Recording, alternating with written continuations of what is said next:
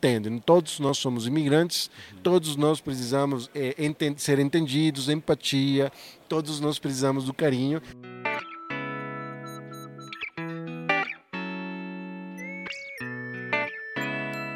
Olá, sejam muito bem-vindos a mais um episódio do TronoCast Podcast. Estamos aqui de novo no nosso estúdio móvel do TronoCast no CTPI, no Congresso Ressurgência em Campinas, São Paulo. Estamos aqui agora com. Estou sozinho na mesa, especialmente com Eric Pérez, esse venezuelano que está aqui no Brasil trabalhando, servindo a Deus na segunda IPI de Maringá. Gente, esse homem tem um um testemunho para dar para gente. Ele trabalha com uma coisa que talvez para nós brasileiros fique muito distante, né, Eric? A, a, a, cultura brasileira não é acostumada a receber imigrantes, né? Apesar de ter um monte por aqui, né? Eu, na minha empresa, por exemplo, tem um venezuelano que trabalha lá comigo. E, e, e o Brasil recebe muito bem as pessoas, né? Mas a gente não olha para o Brasil como um país de que refugiados vem para cá, né? Perto de, por exemplo, eu tenho amigos missionários na Turquia. Poxa, lá a encrenca chega muito mais forte ali, né? Todo mundo foge ali no mar, tal, para fugir para lá. Aqui eu acredito que tem disso e o Eric vai compartilhar isso com a gente hoje. É, mas é uma coisa que o povo não sabe que está acontecendo, né? Isso, mas... primeiro, primeiro sim, eu quero te agradecer pela oportunidade, na verdade, esse é um tema muito interessante nós vemos realmente que há muito desconhecimento, principalmente nas igrejas. Né? Uhum. Eu sou venezuelano, eu, eu trabalho como desenvolvo o ministério pastoral aqui numa igreja brasileira, isso é uma questão muito importante. Mas, é, assim, é bem importante, eu já quero né, aproveitar para entrar assim, de cheio no, no assunto. Olha, o Brasil é um país que é feito de pessoas migrantes. América é do Sul toda, né? Se nós vemos a América do Sul toda, por quem que foi que, que é, encheu, né, preencheu o continente sul-americano. Foram italianos, foram espanhóis, foram portugueses, alemães. Uhum. Brasil, né, o sul do Brasil, o norte do Brasil, qualquer região do Brasil, isso é muito evidente. O verdadeiro brasileiro é o índio, né? É, isso, é isso verdade, mesmo. Né? Isso. E a gente, inclusive, tem estudos hoje que falam que até os índios até os vieram de outras regiões. Do, do norte, é verdade. Então, quando nós vemos a América do Sul, quando a gente vê a nossa, a nossa história, quando a gente vê a nossa cultura, a nossa cultura está feita, ela, ela é formada pela migração. Uhum. Então, são misturas de pessoas migrantes de vários países. Nós temos, inclusive, no Brasil, a migração interna. Pessoas do norte Sim. que vão para o sul, pessoas do sul que vão para o outro lugar. E isso é muito evidente. Isso acontece, quer seja pelos relacionamentos, por, por trabalho, acontece por esportes, acontece de diversas formas. Nós temos muitos brasileiros jogando futebol fora do Brasil. Né? Uhum. Mas também, quando a gente vê, a, a, depois dos Estados Unidos e Canadá, os Estados, o Brasil é o país que mais recebe pessoas migrantes e refugiadas nas Américas. Poxa, então é um assunto interessante. super interessante. Hoje nós vemos né, a maior migração da, da América, da história da América é a migração venezuelana, que faz fronteira com o Brasil. Uhum. Nós temos já, segundo os estudos recentes, mais de 400 mil venezuelanos morando no Brasil. Então, ao mesmo tempo, nós vemos aqui recentemente também a chegada dos afegãos lá no aeroporto de São Paulo, uhum. nós temos a chegada dos ucranianos que aconteceu no ano passado, a chegada dos haitianos, a chegada dos sírios. Então é uma coisa muito interessante, né? E quando a gente vem falar isso no contexto de igreja, se torna mais interessante ainda. Uhum. E é bem interessante. Acho que é mais ou menos isso que nós estaremos, né? Não, maravilhoso, Eric. Na verdade, já entrou com, com, com os pés todos. Mas antes da gente voltar para o assunto de imigrante, deixa o povo te conhecer um pouquinho, né? Quem é o Eric? Onde é que tu nasceu? Como é que tu veio parar no Brasil? Como é que tu se converteu e virou pastor? Por que tu escolheu o Brasil e Maringá? É uma história bem interessante, vamos tentar compartilhar bem rápido. Acontece que para Deus nada é coincidência. Ah, Deus é faz coisas maravilhosas e quando ainda eu não conhe... Jesus não tinha se revelado na minha vida, tinha 15 anos de idade, fui estudante de intercâmbio pelo Rotary aqui em Maringá, uhum. na cidade de Maringá. E eu tive a oportunidade de conhecer o Brasil, andar pelo Brasil, fui para o Nordeste, fui para o Sudeste, fui para várias regiões e conheci o Brasil, aquilo, aquele lugar de turismo, mas também um lugar mais simples. Né? Uhum. Eu costumo falar até que eu participei de rodas de capoeira lá em Salvador, em qualquer lugar, qualquer bairro com pessoas de rua. Então eu conheci o Brasil. As, Apre Aprendesse as capoeira, Eric? Ah, aprendi. Oh, vamos fazer a rodinha ali então. é, então. é muito bom, né? E daí com 15 anos, né? Adolescente, num programa né, que sequer era cristão, eu, eu tive o privilégio de conviver com pessoas de vários lugares, né, lá em Maringá. Depois de mais ou menos 20 anos depois, né, eu, eu sonhava com Maringá, tempo todo, eu acordava assim, falar para minha esposa, olha, eu sonhei com Maringá novamente, o que acontece? A gente falou, eu conheci Jesus naquela época, assim, com 18 anos, na fiz a faculdade e tudo mais, né? Mas sempre teve o chamado missionário, a gente atuou na, na fronteira da Colômbia, com, em lugares que eram ocupados pela guerrilha da Colômbia, nós fomos nas comunidades ribeirinhas dos indígenas na Venezuela, entre outros, né? Mas sempre tinha aquilo lá, olha, a gente, eu preciso voltar para Maringá. E, e, Deus incomodando através dos sonhos. Daí eu falei um dia, minha esposa falou: não aguento mais você falar que está sonhando de Maringá. Vai lá, visita as pessoas que você conhece e volta. Uhum. Quando eu cheguei lá em Maringá, eu fui visitar os amigos, né? Daí é, a gente viu que tinha, uma, tinha chegado uma boa população de pessoas haitianas. E por alguma coincidência de Deus, eu encontrava os haitianos por todo lugar. E acontece que os haitianos, eles, muitos deles falam espanhol. Uhum por causa né, da, da, da precariedade na, do lado haitiano da ilha da, la espanhola, né, eles costumam ir para a República Dominicana, eles estudam lá, então falam espanhol. Então eles me perguntaram o endereço, e daí eu fiquei interessado por conhecer, porque quando eu fiz o intercâmbio não tinha haitianos lá. Então essa chegada até causou meio que uma, uma, um constrangimento na própria comunidade. Daí a gente perguntando, encontrei vários haitianos eh, evangélicos, cristãos, e a gente viu que tinha uma grande dificuldade para eles manifestar a sua fé na sua própria língua. Então foi através de uma célula de haitianos que a gente, que Deus se revelou para a gente, olha, vocês precisam ir lá e como pessoas migrantes vocês precisam criar pontes, porque mesmo eu não sendo brasileiro, eu morei numa, nessa comunidade, numa comunidade que era totalmente diferente do que era hoje, e daí eu conhecia o Brasil, né? E eu podia fazer essa ponte. Uhum. Daí a gente veio então com uma missão, eu voltei para para Venezuela, falei para minha esposa, nós precisamos ir Deus está chamando novamente, agora é um novo tempo e é isso que a gente vai fazer. E ela, olha, ela, ela sequer se perguntou, se questionou nada. Falou, ah, então é verdade, também sinto isso, vamos lá, né? Então foi mais ou menos assim. Tu já era casado com ela há quanto tempo? Eu já era casado com ela, hoje nós temos 16 anos, então isso foi uns oito anos mais ou menos naquela época. Já né? um bom tempinho. Isso, um tempo. Já tínhamos dois filhos pequenos, né? ah, inclusive nós viemos, pegamos as malas, a gente não trouxe coisas materiais, né? nós trouxemos tudo que nós tínhamos nossa experiência, uhum. nosso conhecimento, a nossa família. Mas em questões materiais a gente não trouxe nada. Costumo falar que nós viemos com duas crianças e quatro malas, né? E daí a gente, o meu filho mais velho tinha cinco anos, a, a do, hoje do meio tinha três, e nós viemos com essa missão. A gente foi acolhido para poder acolher, né? E, e fomos acolhidos pela Igreja Maringaense. Daí, então, nós iniciamos um trabalho lá em Maringá com pessoas migrantes haitianas no início. Daí começaram a chegar os sírios e anos depois, uns três anos depois, começaram a chegar os venezuelanos. Então a gente, olha, nós entendemos que realmente Deus estava preparando o caminho para a gente poder acolher. Né? Uhum. Então é uma história assim, muito mais. É, que a gente poderia levar muito mais tempo nisso, mas eu quero realmente que a gente possa falar um pouco mais, que você pergunta o que você quiser, eu sei que as pessoas ficam com muitas sim, dúvidas, né? Sim. Não, mas ah, vamos lá.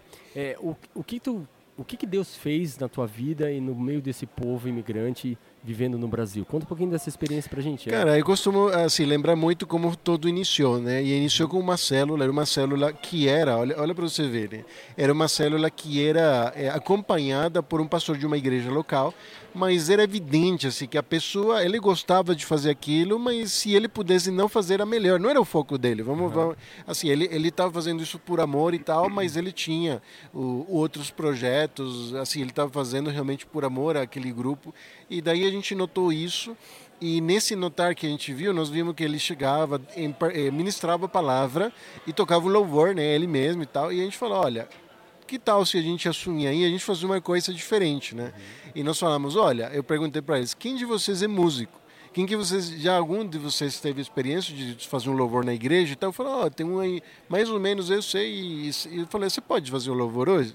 Daí aquele, aquele moço pegou, haitiano, né, ele pegou o violão, foi um louvor bem simples, mas você viu como Deus se manifestou naquele lugar, como eles choraram, o coração deles, assim, a alegria que tinha na cara deles por estar louvando a Deus na sua língua, foi uma coisa assim que eu não esqueço até hoje, né? Uhum. Daí a, a, gente ministrou uma palavra em espanhol pelo vínculo deles, mas a gente começou agora um discipulado mais direcionado para que eles pudessem falar de Deus para os outros haitianos. Uhum. Então a partir disso se formou uma congregação, uma congregação que hoje é uma igreja, uma igreja haitiana lá em Maringá, e eles que cuidam, eles que caminham, e a gente entendeu que esse era o que Deus queria A raiz disso, então, a gente começou trabalhos com os venezuelanos que começaram a chegar, com o espanhol, né?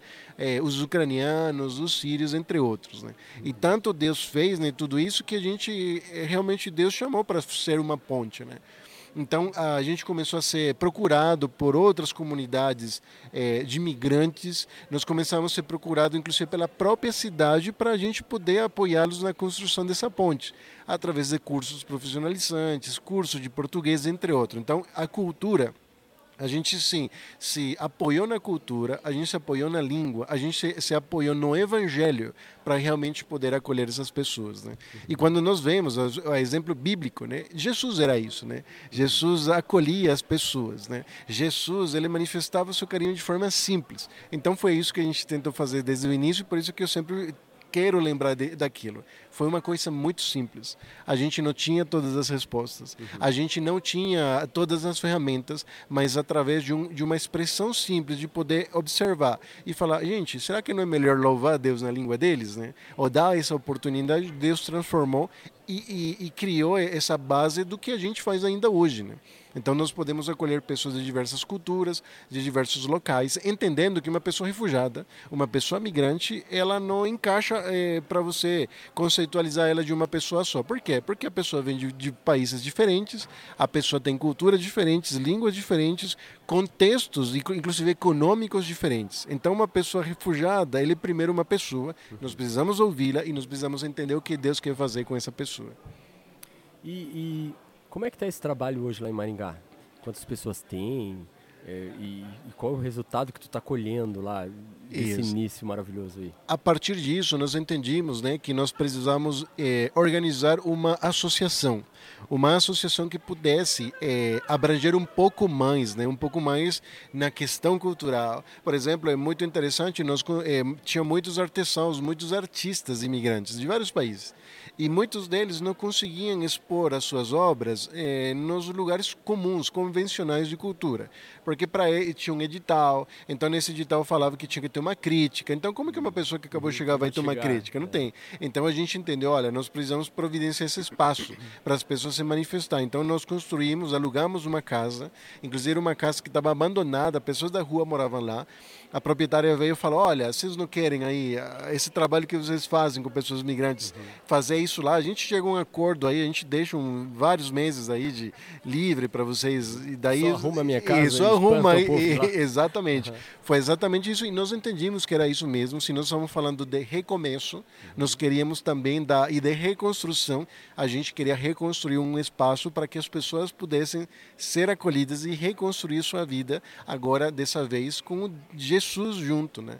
Inclusive, a, o Sendas, né, que é o Instituto Sendas, essa ONG, ela, é, a palavra sendas ela não é muito usada no português, a palavra, ela vem da palavra sendeiro.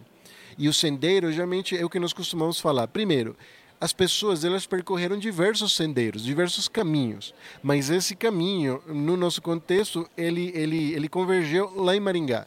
Então, pessoas de diversos caminhos, chegar, eles percorreram seu caminho e chegaram lá. É isso que nos une mas nós entendemos que o caminho né, que a gente quer percorrer é o caminho de Jesus. É o sendeiro né, do Calvário, como tem aquele livro bem conhecido. Eric, né? e, e, traduz para o português o sendeiro. O que, que, é? Sendeiro é caminho? Sendeiro, Rotas. isso, uma rota. Um rota. sendeiro é um caminho, é uma rota, é uma trilha. A gente pode ah. descrever melhor. E eu gosto a frase da trilha, porque a trilha, uma trilha não é fácil. Uma trilha tem curvas, uma trilha tem barreiras, pedras, uma trilha tem pedras tem, tem momentos fáceis, momentos difíceis. Né? Uhum. Então é isso. Mas nós nos encontramos e através da, das ações cristãs, do amor de Jesus, da expressão do amor de Deus, de forma prática, que a gente consegue apoiar o, a, a, quem vem, quem chegou, quem está indo, inclusive. Você pensa assim, ah, vocês acolhem apenas migrantes e refugiados de outros países? Nós já acolhemos brasileiros, migrantes e refugiados. O que quer, quer dizer isso? Nós já, muitas vezes, brasileiros que moraram na Espanha, na Inglaterra, em outros países, eles voltam. Alguns são deportados nos Estados Unidos e tal. E eles já não se sentem mais em casa. Eles já moraram tanto tempo lá, eles já conviveram com uma outra cultura que eles já não se sentem bem. Eles se sentem como se estivessem sendo migrantes no seu próprio país. Então também essas pessoas são acolhidas. Né? Essas pessoas, então, olha, lá eu gostava do espanhol, eu gostava do inglês, gostava do ucraniano russo tal, e eles vão ter a oportunidade de ter isso de volta. Além do processo de integração natural, que ele é sofrido, ele é complicado, mas nós temos conseguido ferramentas cristãs, ferramentas bíblicas para que isso aconteça da maneira mais fácil. E Eric, é, poxa, eu imagino o impacto social que esse projeto está dando para a cidade de Maringá. Eu, eu, eu, não sou de lá, né? Eu sou de Floripa. E eu sei o que é o povo de fora vir para dentro, né? O, o, Floripa tem muito gaúcho, muito paulista, muito paranaense, pelas questões das nossas belas praias e, e também pelo mercado né, é, de tecnologia, que lá é, é super aquecido e outras coisas que tem em Floripa. Floripa tem os seus benefícios e o povo gosta disso, né? Maringá também, assim como Londrina, no norte do Paraná, são cidades que têm muita visibilidade e tal.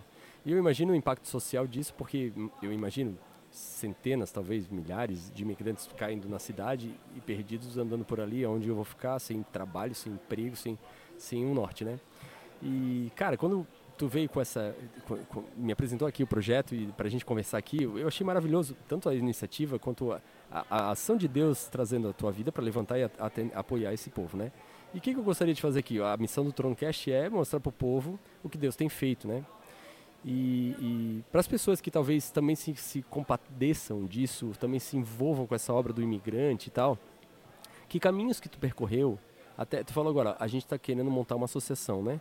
É, eu sei que eu não sou não sou dessa área, mas eu sei que tem uma tem ONG, tem tem, tem nomes, né, de, de, de, de de entidades, de pessoas jurídicas brasileiras que capazes de atender esse, esse, esse social, sem entidades sem fins lucrativos tal tem mais de uma, né? Eu não sei te dizer aqui qual são. Mas eh, que caminhos tu percorreu? Se outras pessoas estiverem interessadas em correr esse mesmo caminho, é, quais foram as trilhas ou senders que tu teve? Os senders, isso. Senders, para chegar lá.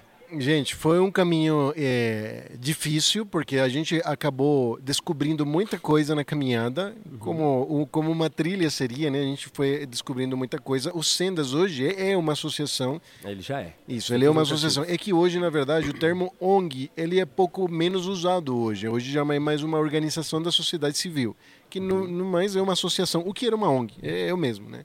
Então a gente é, é, uma associação hoje. Então essa associação realmente ela buscou é, interagir com diversas é, pessoas. Então é pessoas ajudando pessoas. Por exemplo, na nossa associação nós temos o conceito de que ali é, pessoas de diversas áreas da sociedade têm que fazer parte.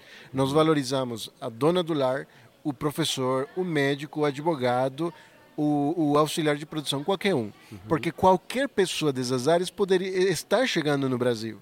Então, para eu repensar a vida, como ele vai se integrar de uma pessoa do lar, eu preciso ter uma pessoa do lar que já conhece esse, esse, esse contexto para poder auxiliar. Então, são pessoas ajudando pessoas. Então, a gente tem essa associação, as pessoas podem se fazer membro né, da associação e conviver. Então, nós temos aí grupos de apoio, é, de pessoas migrantes, né, que elas compartilham, tem um monte de iniciativa. Mas como é que a gente começou? Né? Nós começamos com questões simples. Nós, na, dentro da, da própria igreja, começamos vamos perguntar o que, que nós tínhamos.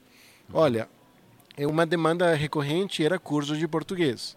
E nós falamos assim, gente, mas como eu, que sou migrante, vou dar um curso de português? Eu não posso fazer isso. Então nós começamos a perguntar na igreja, gente, será que tem professores de português aqui? E a gente começou a descobrir, Ricardo, que nós tínhamos muitos professores aposentados dentro da igreja.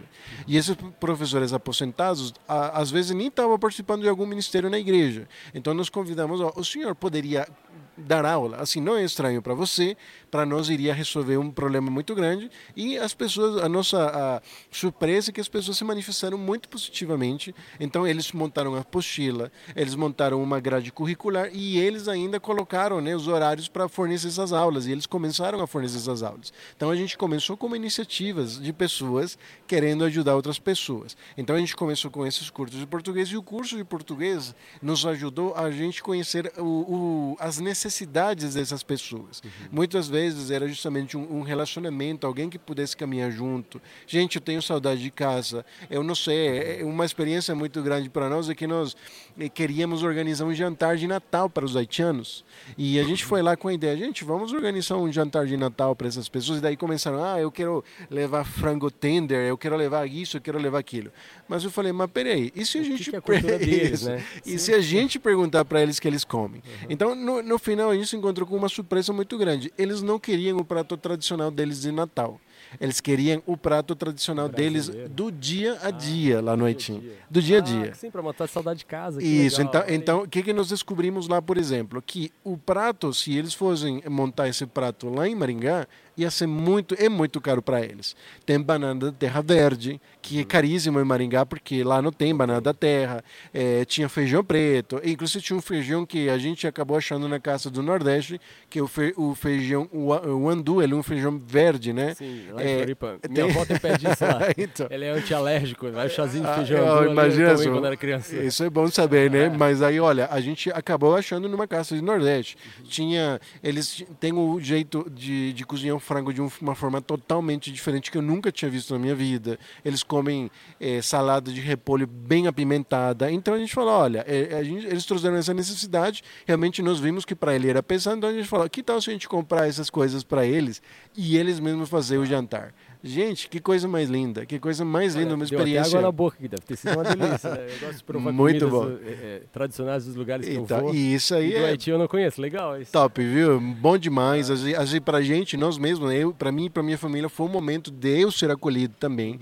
Porque os haitianos têm muitas semelhanças com a cultura venezuelana na questão da comida caribenha, justamente, né?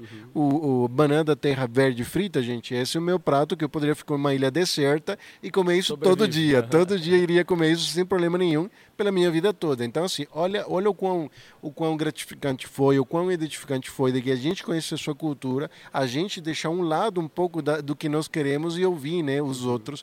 E foi uma coisa que até hoje se comemora esse jantar e foi uma coisa bem simples.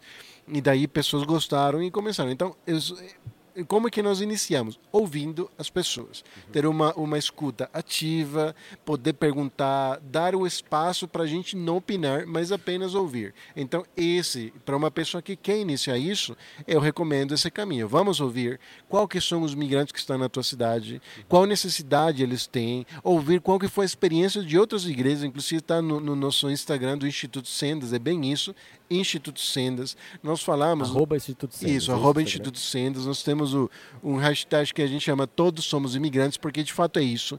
Todos nós somos. Se eu perguntar aqui nesse evento, gente, quantos são realmente nascidos em Campinas, provavelmente serão bem poucos, em comparação com os que não são, inclusive muitos os que moram aqui. E isso acontece no Brasil inteiro. Então, e às vezes hoje na nossa sociedade, as pessoas do, de um mesmo local, elas não se sentem parte, porque eles, eles têm afinidade com outro grupo, seja o pessoal do skate, seja o pessoal do, do reggae, alguma coisa assim, não é? Então, é justamente isso que a gente entende. Todos nós somos imigrantes, todos nós precisamos é, enten- ser entendidos, empatia, todos nós precisamos do carinho.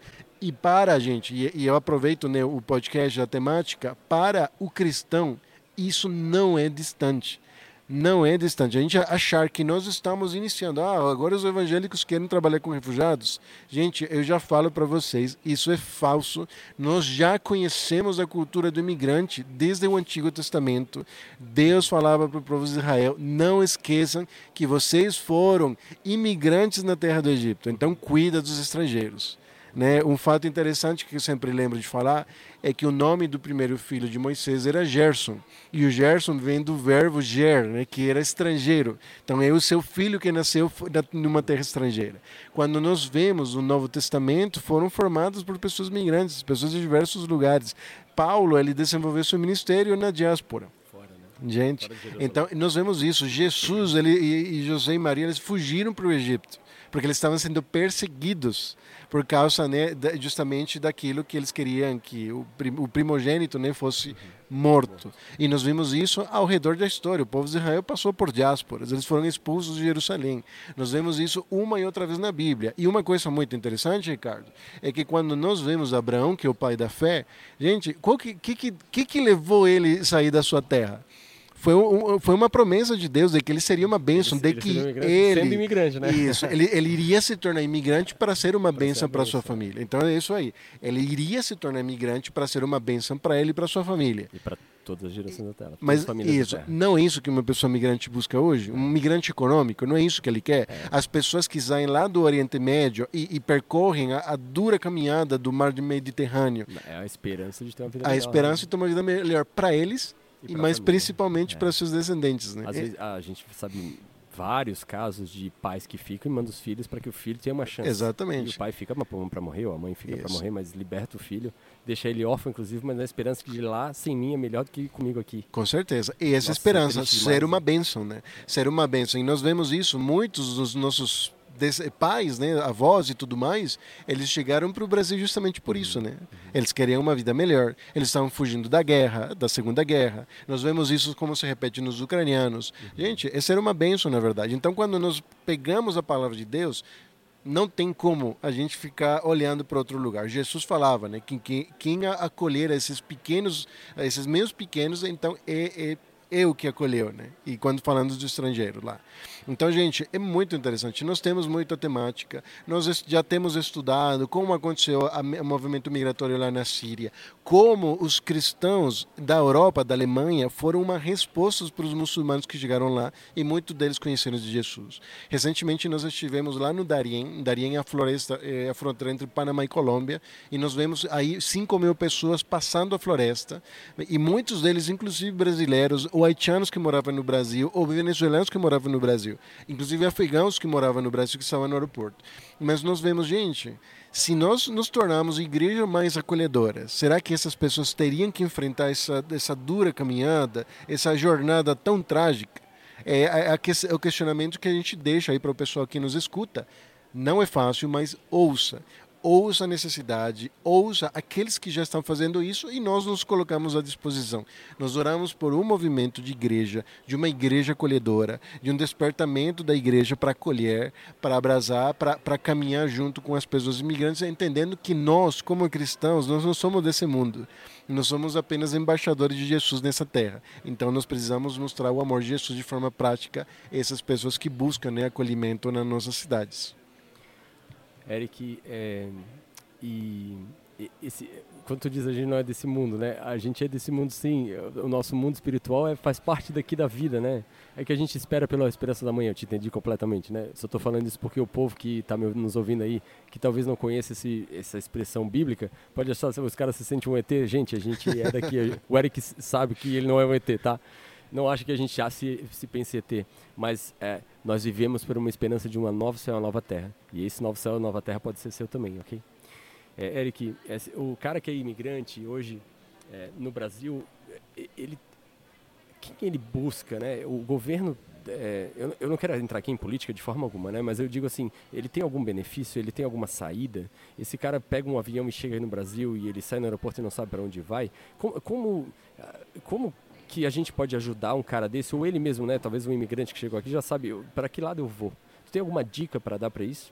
E, e só, só, emendando minha pergunta, é, das pessoas que tu tratou já esse tempo todo, né? É, tu tem alguma experiência que assim, poxa, olha só, o que a gente fez na vida dessa família, ou o que a gente fez na vida desse cara, olha só, Jesus entrou na vida desse cara aqui, mudou isso. Tens algum exemplo para nos dar? É, com certeza que temos, sim. Deus tem feito coisas maravilhosas, né? Mas para responder essa primeira pergunta, realmente é isso. As pessoas vêm por diversos motivos, né? Uhum. Mais uma vez, nós tivemos recentemente igrejas acolhendo ucranianos que vieram por causa da guerra, né? Então nós vemos assim assim, as pessoas, eles apenas estavam procurando um refúgio. Essas pessoas poderiam ir ter ido para a Alemanha. Esses ucranianos poderiam ter ido para um outro país, mas eles vieram para o Brasil por causa do acolhimento da igreja cristã.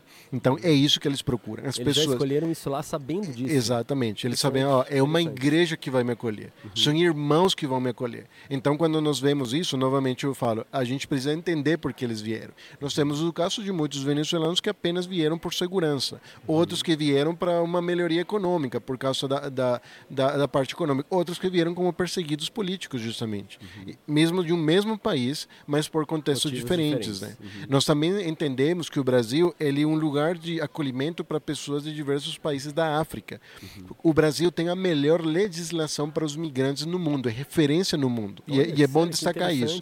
Isso. Uma pessoa que, que busca refúgio no Brasil, não tem país no mundo que acolha o refugiado como o Brasil faz, ele é referência. Então, uma pessoa que acabou saindo lá da África, lá de algum lugar da, do Oriente Médio, por isso muito dos, dos sírios, inclusive os afegãos, é justamente porque eles estavam procurando segurança. Então esse é um dos motivos que as pessoas deixam e seu país e vêm para cá.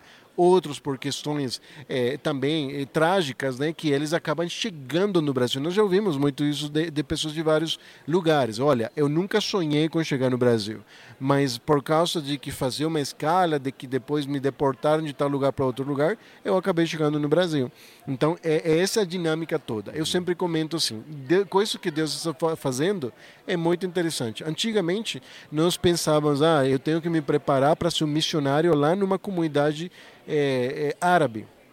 E aí vai ser difícil, vai ser caro, eu vou ter, eu não vou falar a língua. Hoje Deus Os está a, o, Deus está enviando essas comunidades sim, árabes. Sim. Deus está enviando essas comunidades de, da, asiáticas, inclusive, uhum. para estar aqui e a gente ainda acolher. Eu lembro muitas, muito no início da, da chegada dos sírios que as próprias é, comunidades, assim, de forma geral, da sociedade rejeitavam eles. E eles sempre falavam: olha, busca as igrejas evangélicas vão te ajudar. Então nós vemos isso como uma coisa boa. Se nós temos o privilégio de acolher, nós queremos acolher e nós precisamos estar pronto para isso. O mundo vive um, uma mobilidade humana. Nós vemos isso de diversas formas. Todo mundo quer ir de lá para cá, daqui para lá, por diversos motivos. A questão é como é que nós cristãos vamos conviver com isso, como é que as nossas igrejas vão conviver com isso. Nós temos, é, não temos fronteiras por causa da internet, mas será que alguém que busca um conteúdo em espanhol na minha igreja, em inglês, em árabe, alguma, alguma orientação de uma questão básica, como pode ser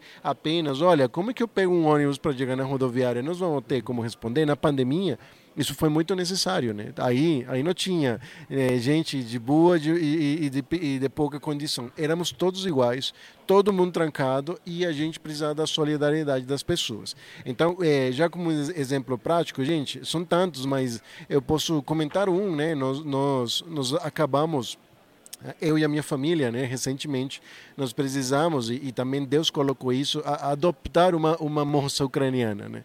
E vocês pensam, gente, eles são imigrantes no Brasil, e eles ainda acolhem imigrantes no Brasil e ainda até Deus colocou para eles adotar uma menina uh, é, ucraniana. O que acontece? Uma menina que ela precisou vir com os seus irmãos para o Brasil. Os pais eram proibidos de sair da Ucrânia. Então chegou uma menina de 22 anos, jovenzinha, que ela pouco sabia da vida, né? Uhum. Cuidando de um irmão de 10 e de 8 anos. Daí, gente, nós adotamos três crianças ucranianas, realmente foi assim. Foi difícil. Você já tinha dois filhos ou já três? Eu tenho três, isso. Três. isso. Virou três, seis. Virou seis virou do oito. dia para noite, é, isso. Do dia para noite virou, virou... De cinco pessoas virou oito. Exatamente. E nós precisamos entender a cultura, a gente não falava a mesma língua. a língua? Como? A língua, a gente se acabava, pelas ferramentas que Deus também deu através da tecnologia, a gente acabou se virando. Então era ida no hospital, porque os primeiros meses eles todos ficaram muito doentes por causa da, dos, vírus daqui não são os mesmos, questões de vacinas, assim, é, e, e sem seus pais ainda.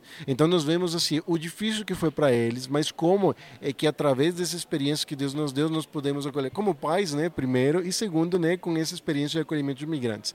Então a gente viu o que Deus fez, a segurança, essas crianças todas foram os primeiros dos ucranianos a falar português. Em três meses já estavam falando português perfeitamente.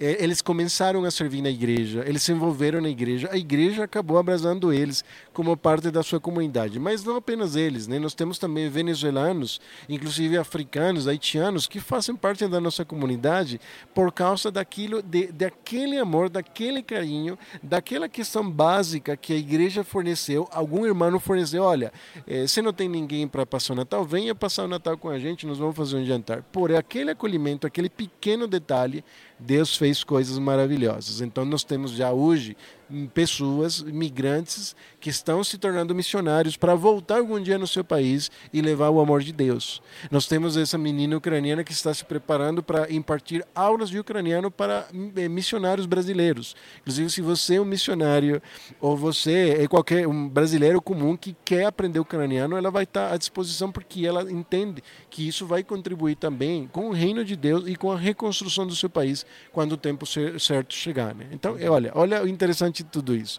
Sim. Uma coisa que quando a gente iria sonhar que isso poderia acontecer, né? A proporção que toma quando Deus mexe, né? Que Exatamente. Legal. Cara, é, gente, foi uma surpresa para mim ele falar que, que adotou aqui também.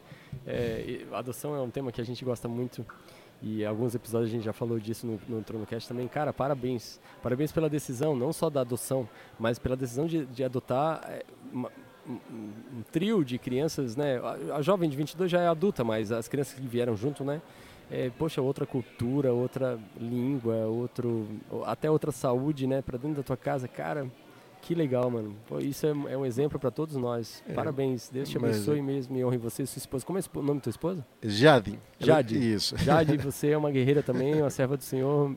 Meus parabéns, viu? É, inclusive a gente coloca já no, no, no, bolo junto, né? O meu filho Lucas tem 13 anos, né? Ele também aprendeu a ser irmão mais velho de uma também, hora para outra.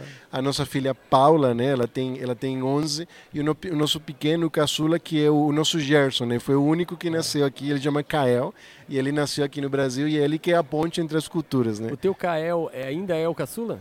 É, ainda. Ele, ele continuou caçula. É, é ainda ali. continua ele sendo caçula. A pensar, caçula só isso, continua, Só certo. continua. Ninguém, ninguém, ninguém tirou mais, mais isso. Não tem mais ninguém novo tá que ele. Certo, tá Mas é uma benção, gente. Uma benção poder é, que a igreja comece a entender isso. É, é, eu, eu faço a pesquisa né, na parte de teologia da participação religiosa no acolhimento de pessoas migrantes. Quando nós vemos a igreja, a igreja evangélica, não estou falando da igreja como um todo, estou falando da igreja evangélica também, nós vemos as experiências de acolhimento. Nós vemos as experiências de poder apoiar pessoas que chegaram como forasteiros. Né? Efésios 2,19 diz: Nós não somos mais forasteiros nem peregrinos, nós somos todos cidadãos do reino de Deus. Né? Então, gente, a oportunidade que nós temos, e eu aproveito esse espaço para convidar igreja, é, cristãos, célula, o que, o que quiser acolher pessoas que entendem, que queiram amar e apoiar entrem em contato com a gente. Vocês já têm o, o Instagram, arroba Instituto Sendas. A gente vai, vai fornecer, repassar toda a nossa experiência. Nós queremos realmente um movimento de fé, um movimento que ora é, é, justamente pela causa do imigrante, pelo reino de Deus. Nós temos um grupo de oração, eu já aproveito até para convidar, que ele é um grupo de oração pelo Zoom, onde nós conseguimos juntar pastores brasileiros, pastores e pastoras brasileiros e pastoras e pastoras venezuelanos orar toda sexta-feira pela Venezuela. E nós fazemos isso pela igreja venezuelana, pelos migrantes, porque nós entendemos que a mudança ela irá acontecer através da vontade de Deus. Então, se juntem em oração, gente, iniciativas simples, mas que são acolhedoras. É, você que está nos ouvindo, é, nós vamos colocar o, as hashtags e os arrobas da vida do Instituto Sender aí nos comentários do vídeo, tá ok? Vamos deixar aí para se você não pegou aí, é, você pode olhar os comentários aí, nós vamos, vamos, combinar com o Eric aqui, deixar ali, tá? Procure ali embaixo que isso vai estar tá ali para você encontrar esse povo aí, se você precisar dessa ajuda. Se você não encontrar ali, tiver, entre em contato com o nosso, com o nosso podcast no TronoCast nas nossas redes sociais, que a gente dá um jeito de fazer a ponte com o Eric, ok, gente? Eric, muito obrigado por compartilhar isso com a gente, não só aqui comigo, é um prazer, nossa, que privilégio, cara, parabéns pelo trabalho, mas também com o mundo, né? E eu acho que é isso mesmo, a igreja evangélica precisa mesmo se despertar e, e a gente amar em Jerusalém, Judéia e Samaria, né? Ah, por muitas, muito, muitas vezes a gente olha para Samaria lá longe, né? Até cuida da Judéia, mas a, até cuida de Jerusalém, mas a, a Judéia que está aqui em torno da gente, a gente deixa para lá, né? E olha aí, os árabes estão aqui, né? Os, os, os haitianos estão aqui, os sírios estão aqui. É, asiáticos, tudo. A gente agradece, Ricardo, a gente agradece pela hospitalidade. É uma palavra que eu gosto, é uma palavra que ela é muito abrangente e ela fala, inclusive, do amor de Jesus. Hospitalidade. Uhum. Muitos, sem saber, acolheram anjos. É isso que nós uhum. temos né, na, na, na Bíblia. É então, é a gente agradece pela oportunidade, obrigado por esse espaço, obrigado novamente pela, pelas boas-vindas, pela hospitalidade e realmente a gente fica aqui à disposição. Nós entendemos que é uma missão de Deus, que, que Deus quer fazer isso, e Deus está fazendo isso. E daí as pessoas ficam interessadas, ah, eu quero ir para a China, eu quero ir para não sei aonde. Olha, eu busca no teu bairro, vai que tem uma família aí que é daquele lugar e você já pode aprender a conhecer dessas, dessa cultura bem próximo de você. Amém, cara. Você que está nos ouvindo, se você é um imigrante e está precisando de ajuda, faça isso. Procure uma igreja local é, que, meu, o Evangelho de Cristo está aí para te servir. Tá? Ele vai te, você vai conhecer um amor que talvez você não conheça. Procure aí uma igreja local, uma igreja evangélica de respeito. Se você estiver em Maringá, dá um pulo lá na segunda de Maringá. Se você estiver ali em Florianópolis, dá um pulo lá na IP do Estreito. Ou aonde você estiver, procure uma igreja evangélica de respeito que é, não precisa ser IPI, talvez, né? Mas procure uma igreja de Jesus. E você que está aqui nos ouvindo, que ama Jesus, que já o serve, que já é um servo dele, olha esse exemplo do Eric e, e, e siga-o. Né? Talvez tenha um cara aí do teu lado, no teu prédio, que, que fala árabe. E se você fala árabe, vai lá e chama ele para jantar. né? Siga esse exemplo e vamos fazer o reino de Deus crescer, ok? Muito obrigado por nos assistir. Se você gostou desse conteúdo e ele foi relevante para você, não esqueça de nos curtir e nos seguir e compartilhar. Compartilhe essa informação, compartilhe esse vídeo para que uh, o trabalho lindo do Eric e da Jade, né? E da Jade possa ser multiplicado para as pessoas que você conhece, ok? Muito obrigado pela atenção. Deus te abençoe.